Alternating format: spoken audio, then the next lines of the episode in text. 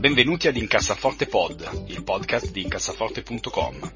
Carlo, Tommaso ed io cercheremo di aiutarvi ad avere una vita finanziariamente più serena ed equilibrata, evitando se possibile di spendere soldi in stupidaggini ed investendo i vostri risparmi in modo sensato. Incassaforte Pod, il podcast di diventare ricchi. Oh, un'ultima cosa, questo podcast ha solamente scopo informativo ed il contenuto non è da intendersi come sollecitazione all'acquisto o alla vendita dei prodotti finanziari discussi. Buon risparmio! Salve a tutti e bentornati ad una nuova puntata di Incassaforte Pod. Eh, io sono Andrea Alfieri, con me c'è Tommaso De Benetti. Ciao a tutti. E Carlo Il Doge, direi. Sì, ormai, ormai sì, mi trasferisco a Venezia, perché sono il Perfetto. Doge.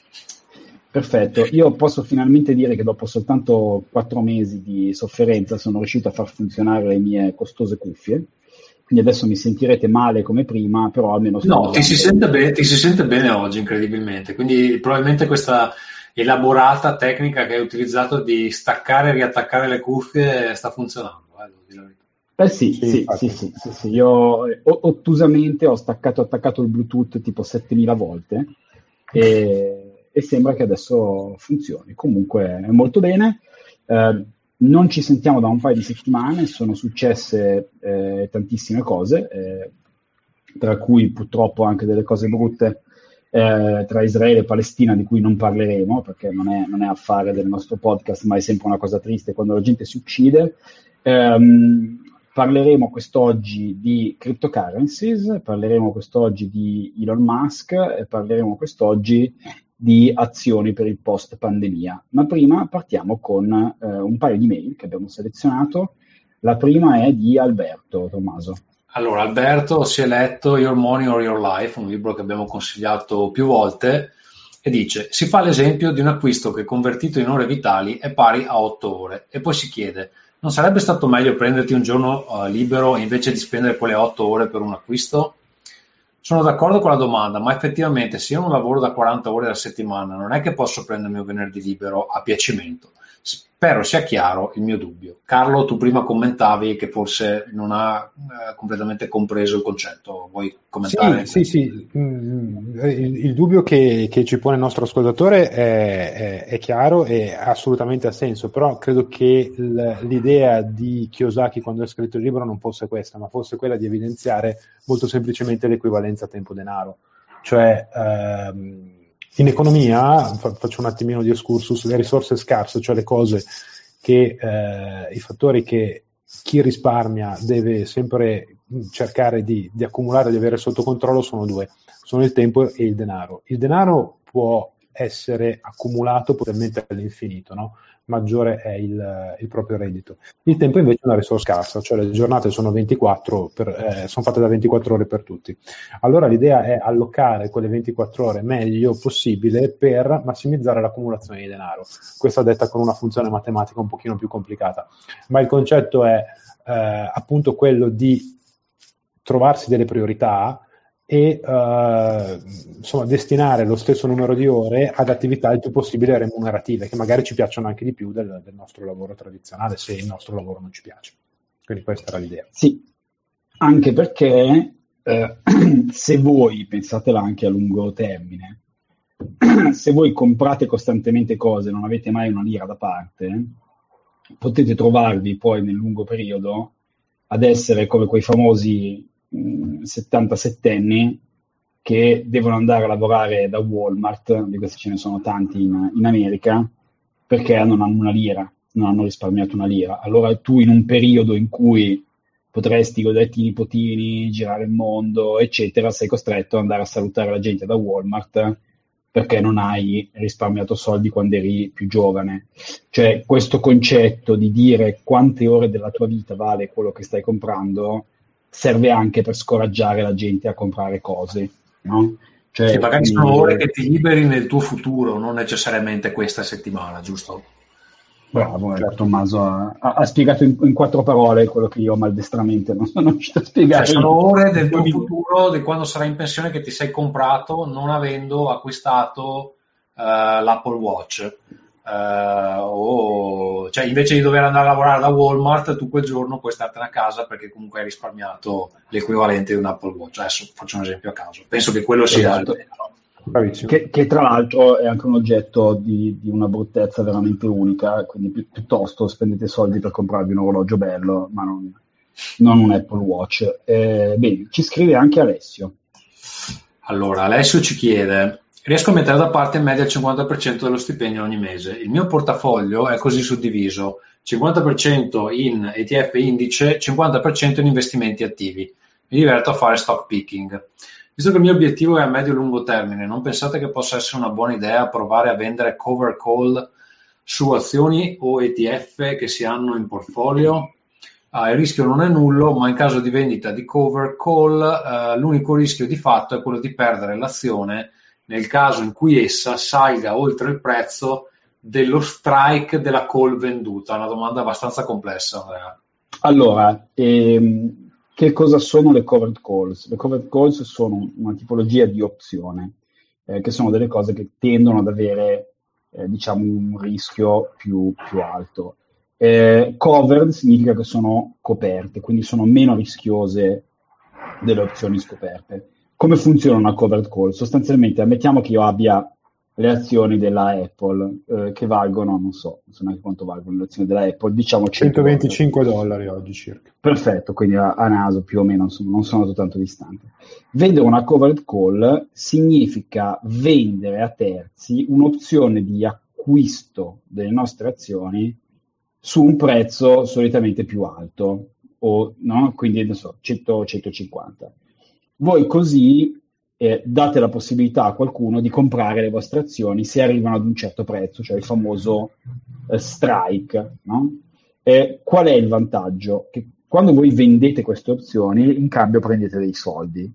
Se l'azione, se il prezzo dell'azione non si muove, prendete questi soldi e ci avete sempre la vostra azione. Quindi voglio dire, in un momento di tranquillità è un, eh, un modo per generare del, del profitto su delle azioni che voi avete che stanno lì sedute a fare poco niente. Allora, ehm, non è una cosa particolarmente rischiosa, perché appunto diversamente dalle opzioni che spesso quando sono scoperte possono creare perdite, eh, così come anche guadagni eh, catastrofici, eh, i guadagni non sono catastrofici ma le perdite sì, eh, qui in questo caso il rischio maggiore è che voi siate costretti a vendere ad un certo prezzo la vostra azione.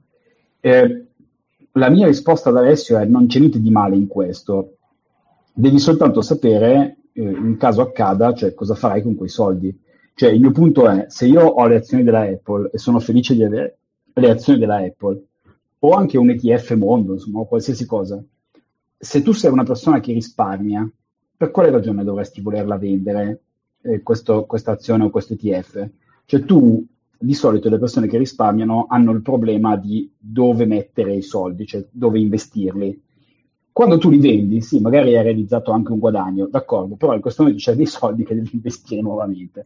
Allora, è chiaro che se siete una persona che ha 70 anni, non ha più uno stipendio e ha da gestire un patrimonio, questo potrebbe essere una cosa eh, intelligente. No? Dice, io setto un prezzo di vendita che non mi dà fastidio, eh, non mi darebbe fastidio vendere, se arriva a quel prezzo le vendo, pazienza, se non arriva a quel prezzo ho preso dei soldi. Ma se voi siete giovani, risparmiate dei soldi, state accumulando qualcosa che diciamo genera reddito o che ha potenzialità di apprezzarsi in futuro, ma perché dovete farlo? Per fare due spicci in più vi mettete in una condizione poi di poter dire ok, adesso ho questo sacco di soldi e mo cosa faccio? Anche perché, ultima cosa, poi smetto, di solito i prezzi degli ETF o delle azioni tendono spesso a, a cambiare, soprattutto quando ci sono spostamenti drammatici, no? perché l'idea è setto un prezzo che, sia, che io mi aspetto che non venga raggiunto, no? così io prendo dei soldi in cambio di niente. Quando ci sono dei cambiamenti inaspettati, quindi più elevati di quello che è il solito, eh, o quello che è atteso, è perché è successo qualcosa di straordinario e inatteso. Quando è così, di solito le azioni di ETF tendono a muoversi un po' tutti nella stessa maniera. Quindi ammettiamo che voi avete messo un prezzo che dite ok, perfetto, se la Apple si apprezza del 20% la vendono Ok, una volta che l'avete venduta, avete in mano dei soldi e tutto il resto è aumentato più del 20%. E quindi cosa fate? Comprate un'altra roba che si è apprezzata anche lei, pagando costi di transazione eh, dopo che avete pagato il capital gain sulle azioni che avete venduto. Mi sembra una complicazione di affari semplici, ecco, quindi non dico di no, non è una pazzia sicuramente, però non vedo tanto il, eh, il grande upside eh, della cosa, anche perché ricordatevi, il trading di opzioni è una cosa che solitamente fanno i professionisti. I professionisti sono persone di solito formate, molto intelligenti e che fanno queste cose eh, 13 ore al giorno. Eh, se voi avete un lavoro e altre cose da fare, è probabile che siate meno, meno bravi di questa gente qua a fare queste robe. Quindi io personalmente eviterei, però non c'è rischio catastrofico. Scusate il pippone, prossimo argomento. Allora, il prossimo argomento è eh, di nuovo il nostro simpatico amico Elon Musk e le cripto. C'è stato un voltafaccia incredibile di Musk che, se non sbaglio, a febbraio aveva detto che si potevano comprare le Tesla con Bitcoin in barba a tutte le preoccupazioni eh, ambientali e qualche giorno fa ha detto che invece Bitcoin è cattivo perché uh, purtroppo ha un consumo energetico troppo alto.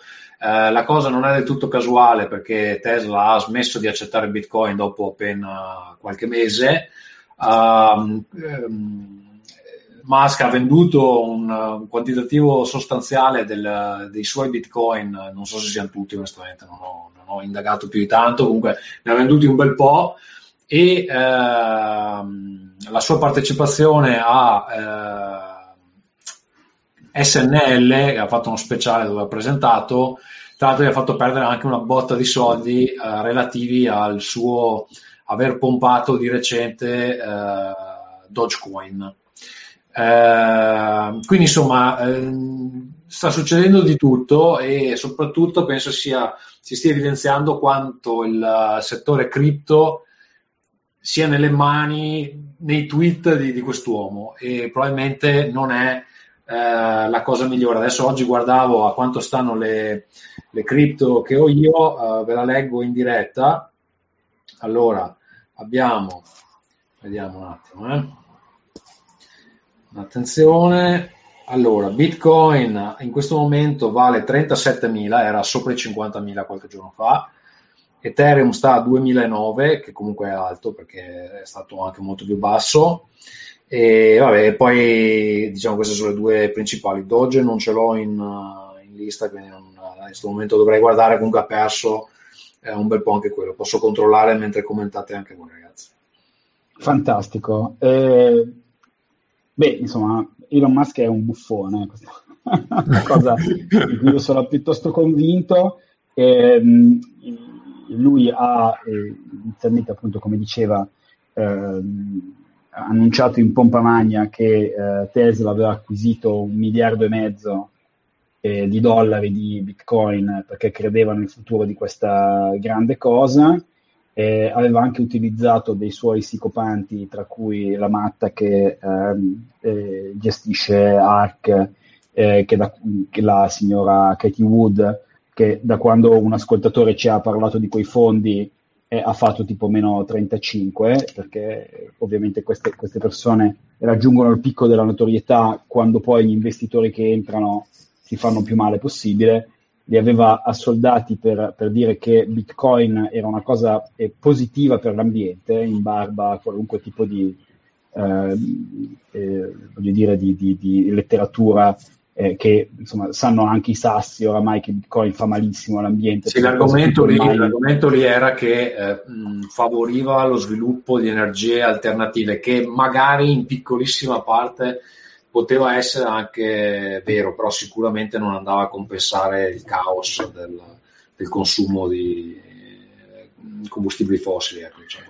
Sì, diciamo che è, è, un po' come dire che se tu uccidi tantissime balene e poi spingi la gente a salvare le balene, cioè non, non sembra una grande idea. Cioè. più, o meno, sì.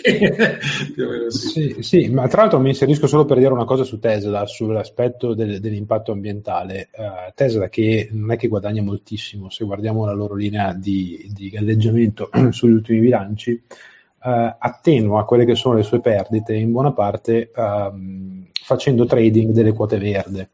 Quindi sostanzialmente uh, se un, un'azienda inquina 100 e un'altra inquina uh, 10, quella che inquina 10 può dire, beh, dammi un po' del, del tuo, della tua quota di inquinamento che facciamo media in cambio di soldi e così eh, insieme in aggregato rispettiamo quelle che sono le leggi locali. Quindi Tesla che inquina poco perché fa poche macchine, Uh, fa tanto l'ambientalista, poi in realtà uh, moralmente ci sarebbe anche questo argomento da, da, introdurre, però vabbè, la buttiamo lì. Sì, ehm, più che altro appunto Elon Musk poi dopo eh, pochi giorni, perché questo, questo annuncio è di, insomma, l'annuncio che avrebbero, che hanno investito in Bitcoin è di boh, un mese e mezzo fa, insomma, un tempo relativamente breve, e non più tardi di, di qualche giorno fa ha detto non accetteremo più Bitcoin perché fa male all'ambiente. Però attenzione, ha fatto anche un sondaggio per chiedere se vogliono che, che Tesla accetti uh, Dogecoin. Uh, è, sceso, è, sceso, del 30% in 24 ore solo per le dichiarazioni di Musk. Quindi, cioè, capite quello che fate quando mettete dei soldi su sta roba perché basta che questo qua si svegli male e voi perdete il 30% dei soldi che avete messo dentro. Cioè, è impegnativa sta cosa qua. Eh. No, a me e... fa molto ridere che, sì. che, queste cose vengono definite come una nuova possibile valuta, uno store of value. Eh, cioè una valuta non può muoversi sui tweet di un CEO, non può muoversi del 30% in un giorno. Cioè, non, non sta, secondo me ci, ci guarderemo indietro tra dieci anni e diremo ma abbiamo tutti perso la testa in questo, in questo momento. No, ma... allora il, il, la questione è più che altro come mai sto, sto volta faccia. L'ipotesi più accreditata è che stia lavorando a, un suo, a una sua cripto, che secondo me può anche essere una cosa su cui effettivamente sta lavorando. Alla fine è uno dei fondatori di PayPal, questa cosa qui più o meno l'ha già fatta, penso che lo spazio lo capisca abbastanza bene il problema è che sta centrando talmente tante cose su lui e su Tesla come compagnia che secondo me può attirare anche delle attenzioni poco, sgradite, po- poco gradite. Non so onestamente, cioè, è, è, anche vero che questo qua tocca qualcosa e lo, lo, lo trasforma spesso in oro, a volte, a volte in cacca. Eh, però dopo aver visto quello che ha fatto con Tesla, con SpaceX, magari uno dice, vabbè, se lanciano il Tesla Coin, eh, 100 euro ce li metto. Che potrebbe essere anche una cosa interessante, perché magari a livello tecnologico poi sarà una cosa interessante, è lui più come persona che è il problema, penso a questo punto, più che le cose che fa.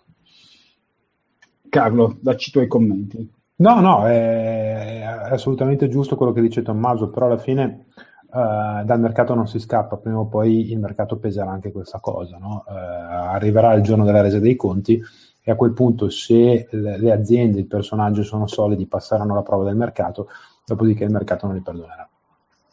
Non ci sono molte alternative. Sì, il, il, il concetto è che ci sono, ci sono due cose separate.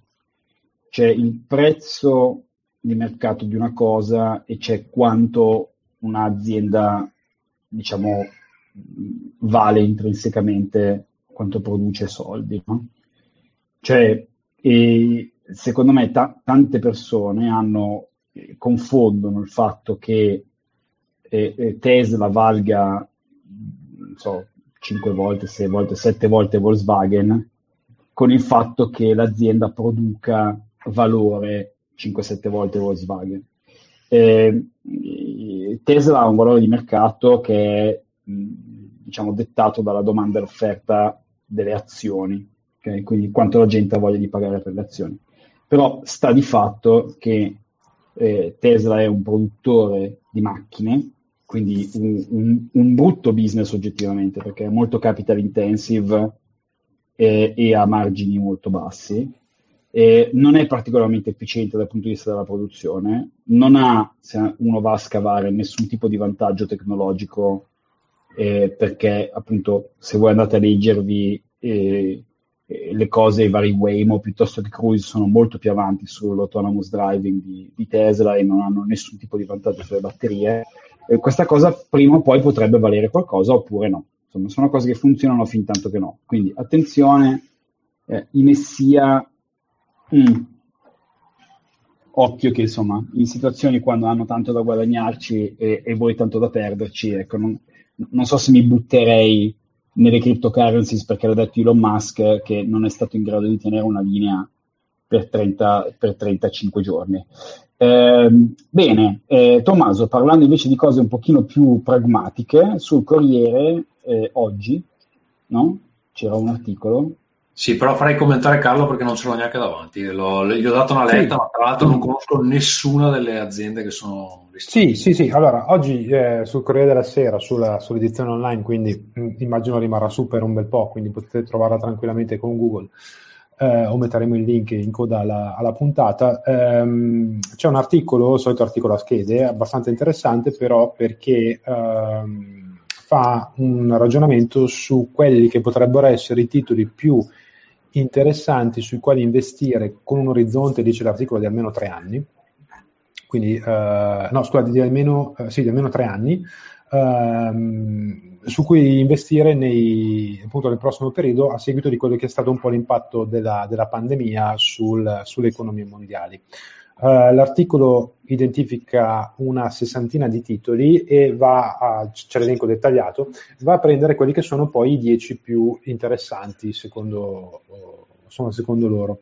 E ve li ad elencare molto brevemente. Sono Rockwool, che è un'azienda uh, di costruzioni danese che si occupa di case green, uh, case verdi, insomma tutte queste cose qui un po' innovative. Airbus, che è l'altra azienda di trasporto aereo pubblico in, uh, insomma, insieme alla, alla Boeing, uh, ASM che è un'azienda quotata a Wall Street che si occupa di semiconduttori, Barclays che è una delle più grandi banche del mondo, Linde che è un'azienda di, uh, che si occupa di energia, di gas e idrogeno in particolare, Thales se lo pronuncio giusto, che è un'azienda Carlo, scusa, posso chiedere, perché vedo che ci sono diverse banche, no? Uh, sì una banca viene messa in questa classifica perché uh, è molto avanzata nel fintech? Bah, eh, allora, in realtà non dice esattamente il criterio per cui, ad esempio, Barclays è stata preferita a MG Investment piuttosto che General Investment, però diciamo che probabilmente è, è una valutazione di massima di, di chi ha redatto l'articolo, ecco, non, non c'è proprio il dettaglio vero e proprio. Diciamo che sono un po' tutte buone queste sono quelle forse con delle valutazioni magari un pochino più interessanti perché poi l'articolo parla di eh, quella che è stata la valutazione negli ultimi 12 mesi o eh, nell'ultimo anno, poi identifica anche qualche intega- eh, indicatore economico, ad esempio il rapporto prezzo-utili. Diciamo quindi queste sono quelle, diciamo, la creme della creme, ecco, se vogliamo, però non è che le altre siano, siano scarse, assolutamente. Uh, però ecco, non, non, viene identificato un motivo principale. Uh, poi ci sono Delivery Hero, che è una società di food delivery che però ha come target di mercato l'Africa e, e l'Asia, quindi un po' una scommessa. Poi c'è Ferrari Auto, che ovviamente non ha bisogno di presentazioni, Nexi, che è il primo hub italiano per quanto riguarda il commercio. Um, i, i pagamenti elettronici, quindi carte di credito, bancomat, eccetera, e poi eh, Ping e Good, Go- e Good, Doctor che è ehm, una società che si occupa di telemedicina con eh, mercato di riferimento Hong Kong e l'Asia anche lì. No? Allora, quello sì, che c'è di interessante... Pingan è tipo la più grande compagnia assicurativa dell'universo. Ah, ok, è una compagnia assicurativa proprio, ok. Um, sì, sì, no, no, attenzione, non, so, non so se abbiano, co- come tutte le aziende cinesi, potrebbe avere 28 spin-off eh, che fanno cose diverse. Diciamo Pingan, quindi il gruppone, è, è, è la principale azienda assicurativa uh, cinese. cinese. Sì, ok, sì. Uh, allora diciamo che uh, la cosa che balza subito all'occhio di questo elenco è che non c'è neanche un'azienda uh, che tradizionalmente considereremmo tecnologica o ad alta tecnologia. Ovviamente la tecnologia ormai è imprescindibile da qualsiasi business, quindi tocca tutte queste aziende in maniera più o meno velata, anche Ferrari o, o, Barclays che sono una banca che può Airbus che è una compagnia aerea, quindi che possono avere anche dei tratti un pochino più tradizionali. Uh, però ecco, l- se è vera la, uh, l'idea che ultimamente stanno un po' accarezzando i mercati, che è quella di uno shift uh, per il prossimo decennio, perché voi sapete che tendenzialmente i mercati premiano un settore mediamente, non è una regola scientifica, però insomma più o meno per una decina d'anni, e eh, la tesi è che si stia uscendo da eh, una fase di eh, premiante per i titoli cosiddetti growth, quindi a crescita molto elevata ma che danno poco dividendo, eh, e che reinvestono, reinvestono, gli utili come era il, il, diciamo, la descrizione tipica delle aziende di tecnologia e si stia andando verso un ritorno a quelli che erano un po' i titoli value, quindi aziende che molto banalmente vend- comprano o, o, o, hanno costi per uno e vendono a due, quindi guadagnano con, con, un bilancio molto facile da leggere. Infatti ci vedete banche, assicurazioni, eh, aziende di costruzioni, compagnie aeree, eccetera, eh, che però potrebbero prendere quest'onda, lunga della, della tecnologia e diciamo integrarla nei loro business old economy o tradizionali per avere, uh, per avere dei ritorni maggiori negli anni, negli anni futuri.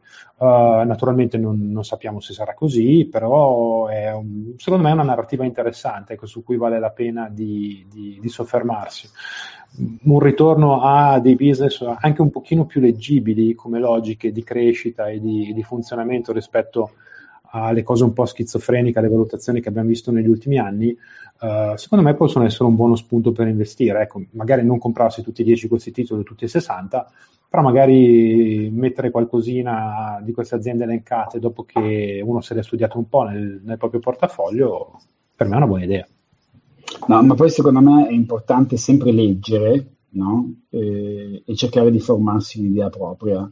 Eh, io personalmente, non, a parte vabbè, eh, Ferrari, ma non, non, so se comprerei specificamente una di quelle azioni citate, no? nel senso non le conosco, quindi dovrei, dovrei interessarmi, però il concetto che in futuro eh, cose strane oggi, tipo guadagnare soldi, eh, possono avere più importanza di quello che hanno avuto negli ultimi dieci anni, eh, c'è un perché, secondo me. Eh, cioè, troppo spesso io sento, eh, dal punto di vista appunto del, dell'ottica di lungo periodo, che è quella che dovrebbe interessarci, eh, sento dire, ah no, ma sì, anche Amazon ha perso soldi o non faceva profitti per i primi dieci anni. Allora, c'è una differenza enorme tra non fare profitti perché tutto quello che guadagnate lo reinvestite per crescere, ok? Che è quello che ha fatto Amazon per i primi 15 anni, e invece avere un modello di business in cui voi vendete un euro per 80 centesimi, che è quello che fa ad esempio Uber, no? Cioè Uber funziona perché prende il modello di business del taxi e vende le, la stessa cosa a meno, no? E infatti non è quasi mai profittevole. Cioè Uber funziona perché cerca di far fallire i taxi e una volta che sono falliti è monopolista e alza i prezzi. Allora, questa roba è, è illegale. Eh, ne parlavamo tra l'altro, credo proprio su questo podcast agli albori. Eh, Uber nel frattempo, se guardate, non è stato un grandissimo investimento ed era una super high flyer. Eh, eh una super high flyer quando hanno fatto l'IPO è una roba incredibile. Cioè, voi guardate dall'IPO, se non ricordo male, eh, Uber è stata quotata nel 2019 eh, verso i 45 dollari e adesso vale 47 dollari. Eh, tutto non avendo mai dato nessun tipo di dividendo eh, e tutto non avendo mai guadagnato una lira. Eh, quindi eh, occhio che eh, queste cose qua funzionano fin quando che poi non funzionano. Ecco. Quindi, eh, sei un grande sostenitore della, cioè, di investire in cose concrete, tipo aziende che fanno carta igienica, tipo aziende che, che fanno i succhi di frutta, giusto?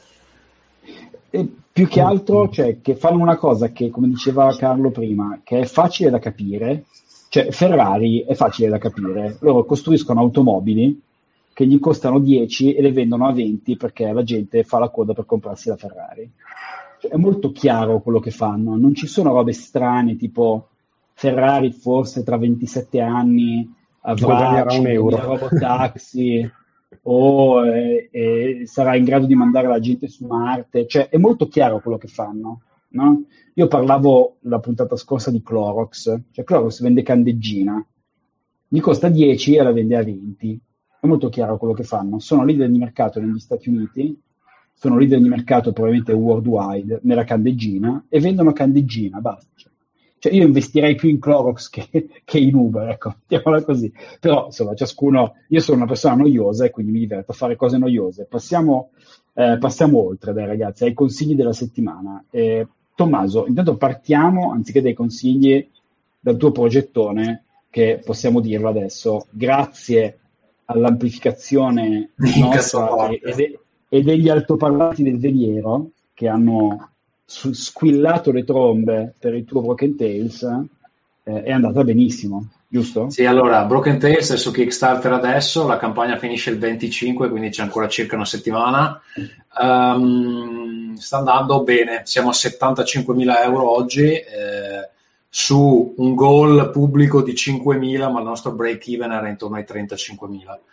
Quindi siamo ampiamente oltre il break even, che vuol dire che dopo i 35 non perdiamo più soldi per ogni copia che vendiamo, perché ovviamente il progetto ha dei costi di realizzazione, al di là di stampare i materiali, eccetera, poi c'è tutta una serie di collaboratori um, che vanno retribuiti giustamente, eccetera. Però in questo momento siamo oltre il doppio di quello che ci serviva eh, effettivo e quindi siamo in uh, pure profit, uh, area pure profit. Ovviamente adesso ci sono tutta una serie di cose da vedere perché più gente entra, più sono i materiali da produrre, uh, proprio a livello quantitativo, più alte sono le fee di Kickstarter perché vanno in percentuale, però in generale siamo, siamo, siamo nel verde.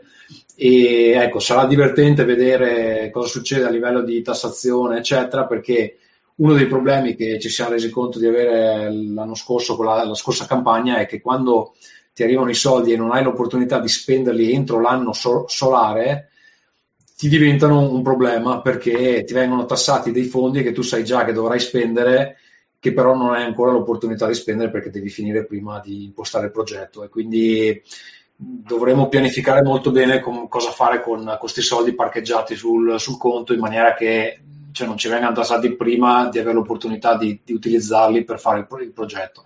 È un problema che n- non pensavo esistesse, invece purtroppo l'ho scoperto a, a mie spese, Beh, è proprio il caso di dirlo.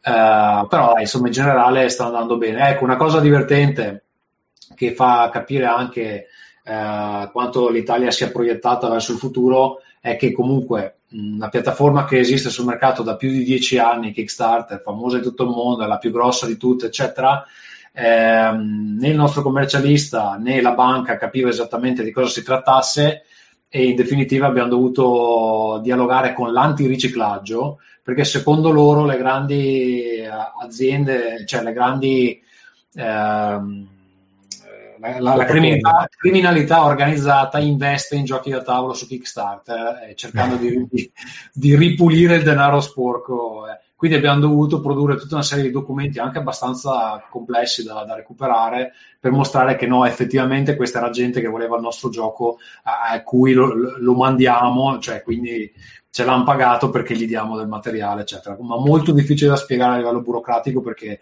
siamo, cioè, mh, l'Italia, quando ti sposti dalla fabbrica, dal battere il ferro, da, da, produrre le viti, secondo me vanno tutti nel panico quando si tratta di... di no, ma se, se, secondo me in Italia è anche complesso aprire un business in cui produci viti.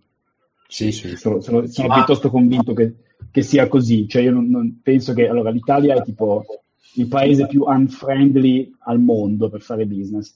Eh, mh, Comunque, vabbè, senti, be- bene così. A partire da che eh, quantitativo di uh, funding eh, date come bonus uh, la macchina spara banconote, quella che usano no, ci siamo tenuti su dei livelli abbastanza moderati, quindi non, non, non, non potete darci mo- eh, molti più soldi di 85 euro che è il massimo, eh, il pledge massimo dove hai tutto incluso, eccetera. Quindi non, abbiamo de- la roba tipo giro sul pampino di Vanguard, eccetera. No? Non c'è.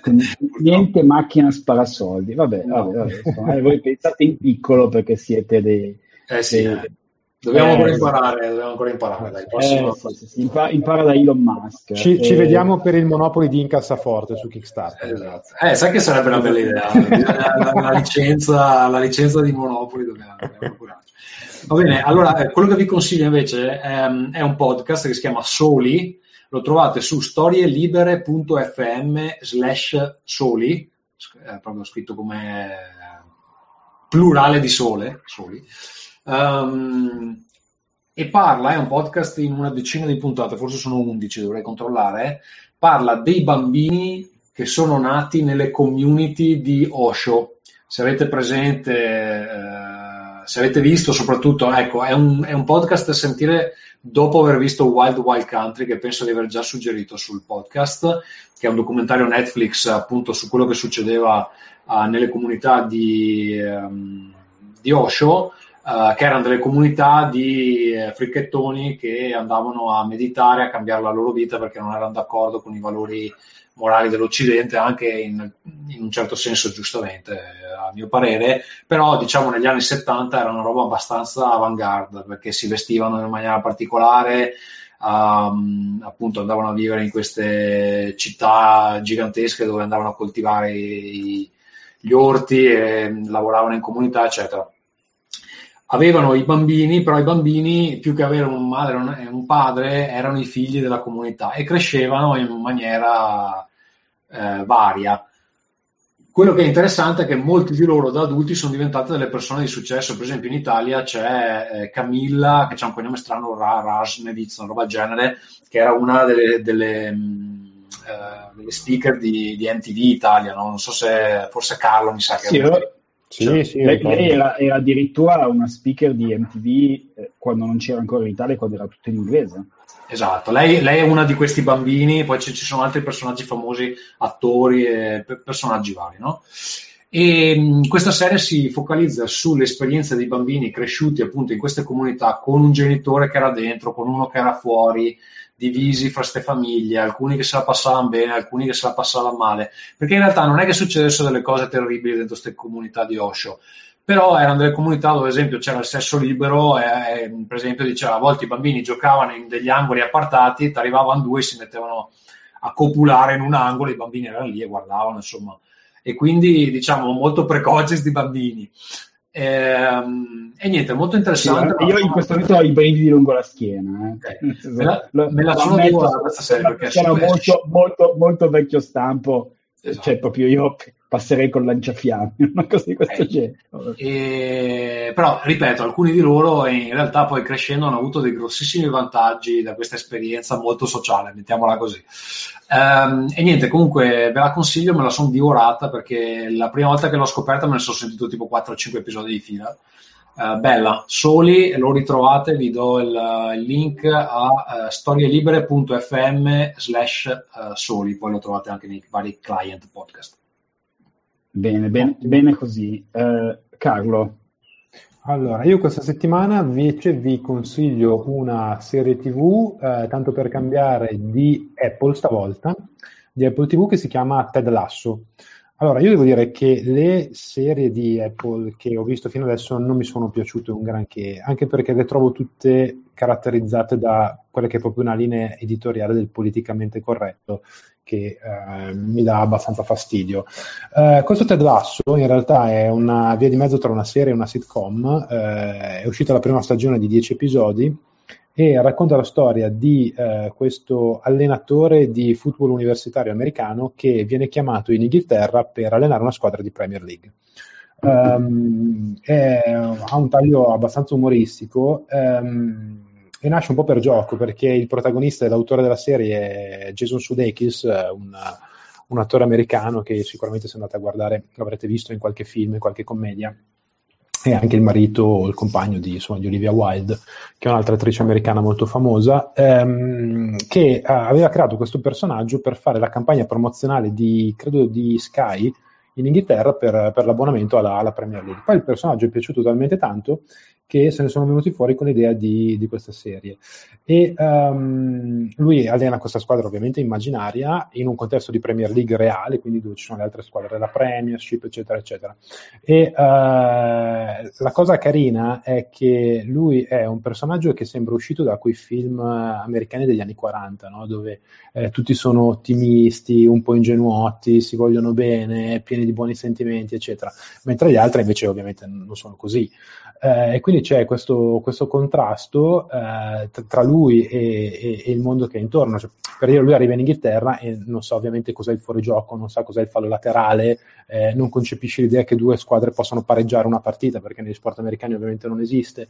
Eh, quindi è, è, oggetto di, di critiche, di insulti feroci da, da tutti quanti, stampa, tifosi, eccetera, ma eh, se ne frega, se ne, se ne frega altamente e continua per la sua strada eh, ed è talmente intriso e cosparso di, di buoni sentimenti eh, però fatto in maniera intelligente, per cui alla fine diventa un qualche di tutto sommato di piacevole da guardare, non è neanche molto, molto lungo perché saranno 4-5 ore di, di girato, eh, è una cosa per tutta la famiglia, lo potete vedere eventualmente anche se avete bambini eh, o un compagno o una compagna di cui al calcio non importa nulla, eh, però insomma ecco, l'hanno sì, rinnovato per la seconda stagione. Questa cosa qua, volevo chiedere questa cosa sì. qua, perché ho guardato il trailer ma non mi aveva convinto tantissimo.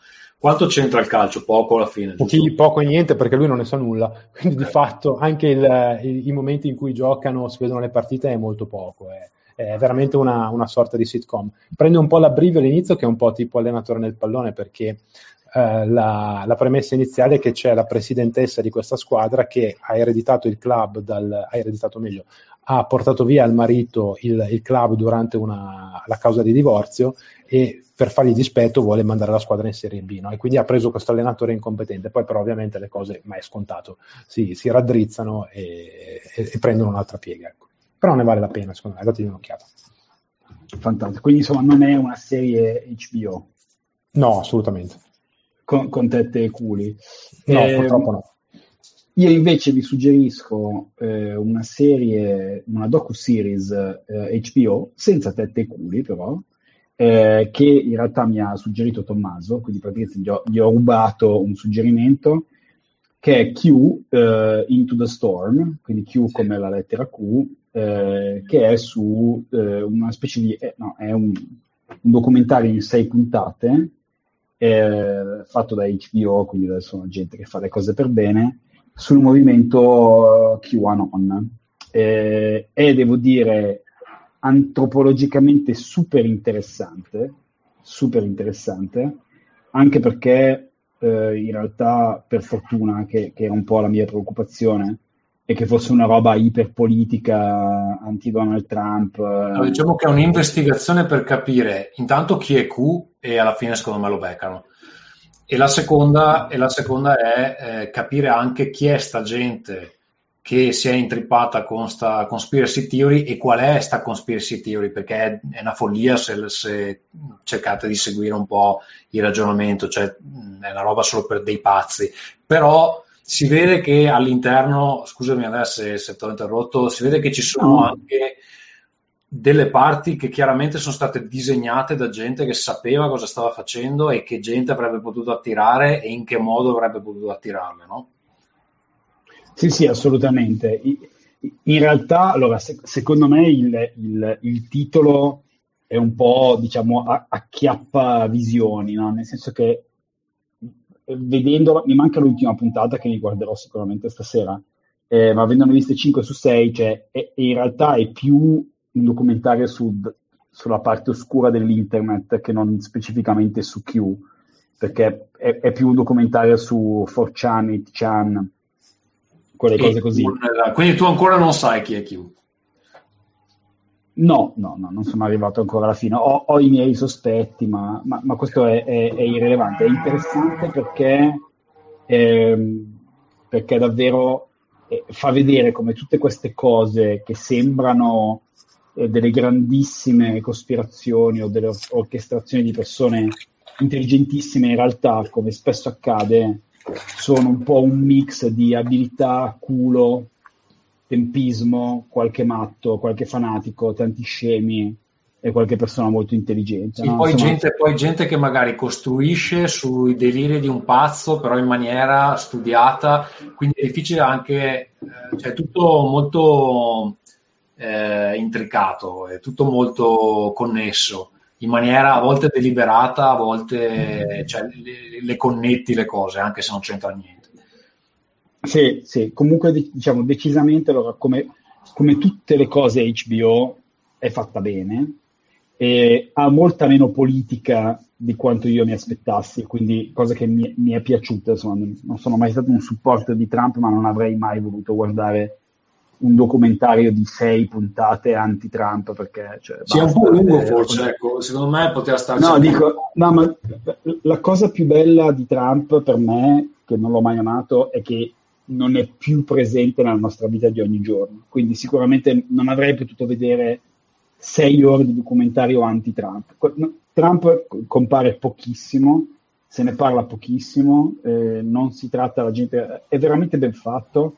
Eh, se vi piace insomma capire quello che succede nel, nel, mondo è una roba che potrebbe essere interessante.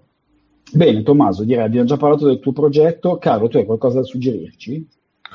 Uh, no, eh, continuiamo a seguire Tommaso su Kickstarter, aspettiamo il perk del, via- del viaggio. I del viaggio, che bisogna che devo mettere a posto l'azienda per quest'anno e anche l'anno prossimo.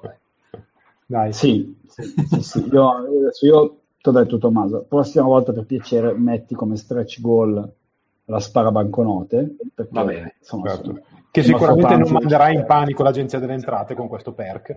Esatto. Esattamente.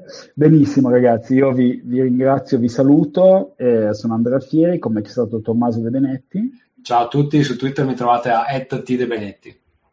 E Carlo Dogge. Ciao a tutti. Ciao ciao. Ciao.